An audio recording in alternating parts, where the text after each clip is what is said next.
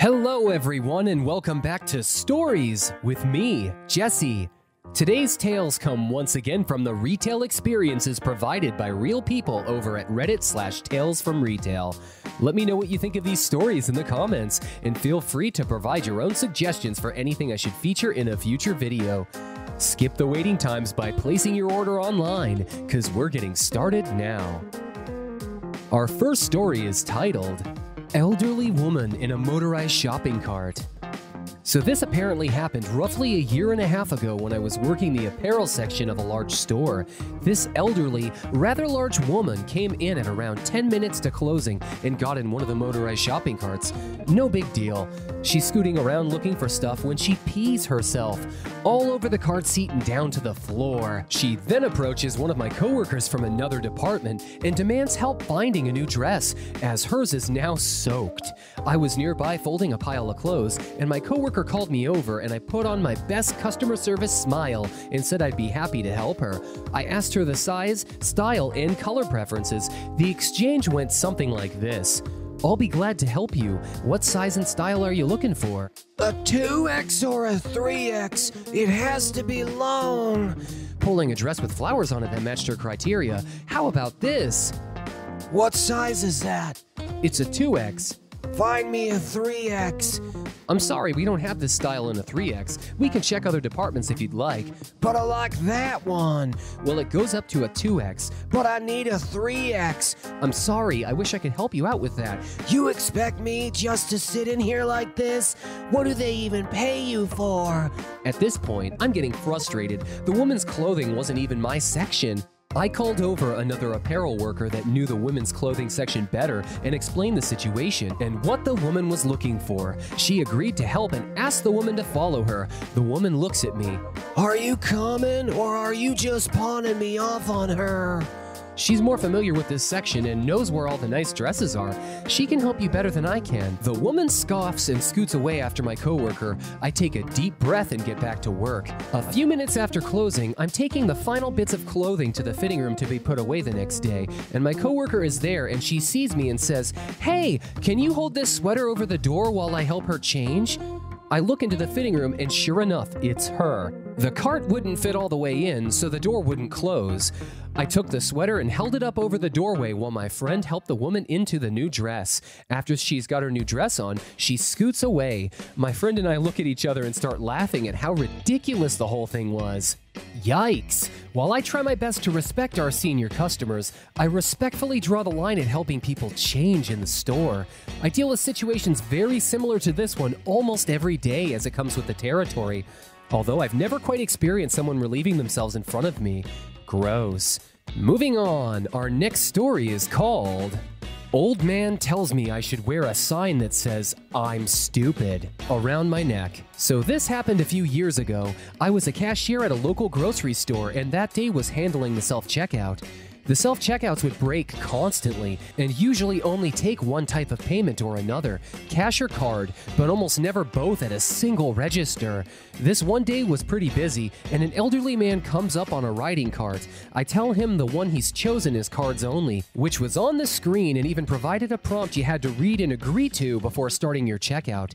He acknowledged me and the prompt and checked his groceries. As soon as he's finished, of course, he pulls out cash and gets pretty frustrated the machine won't take it. I remind him the machine was cards only, but if I could pull his order over to my register and finish his transaction there, the only issue was that we would just have to wait a moment for a supervisor to approve it, as it required a supervisor to suspend transactions and move them to another register. He held his cash out to me and told me to just take the money and give him his change. He wanted me to open my register, an action that would also need a supervisor's approval, do the math from the total on his screen, and give him his change right then. I told him I couldn't do that, as the supervisor had to manually open the register for me when not in a transaction. And this grown man looks straight up at me and says, That's stupid. You should wear a sign around your neck that says you're stupid. And then he just left without his stuff. I was so dumbfounded at the time, I couldn't even fathom a response. His insult was just so out of left field. Sometimes people just don't know how to read. The guy was obviously stupid himself for not understanding that the associate helping him wasn't some kind of genie. Our final story is called Chill, lady. It's just milk. So, this happened a little over a year ago when I was still new to working at my job as a courtesy clerk. Someone who bags groceries, cleans messes, does go backs, etc., etc. It was late at night and the store was near its closing time. As a result, there weren't that many people in the other lines and none in mine. So, me and my cashier coworker, let's call her Annie, were waiting for customers to come to our line whenever. Eventually, a woman comes to our line and places her gallon of milk onto the conveyor belt. Annie gives her the general greetings of good afternoon and will that be all?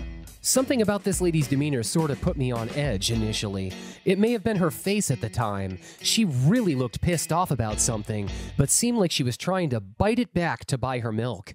Her total came up to a certain amount, and she was a few coins short. She glared at Annie for a second before saying, For real? And then she turned and walked away from the register without another word.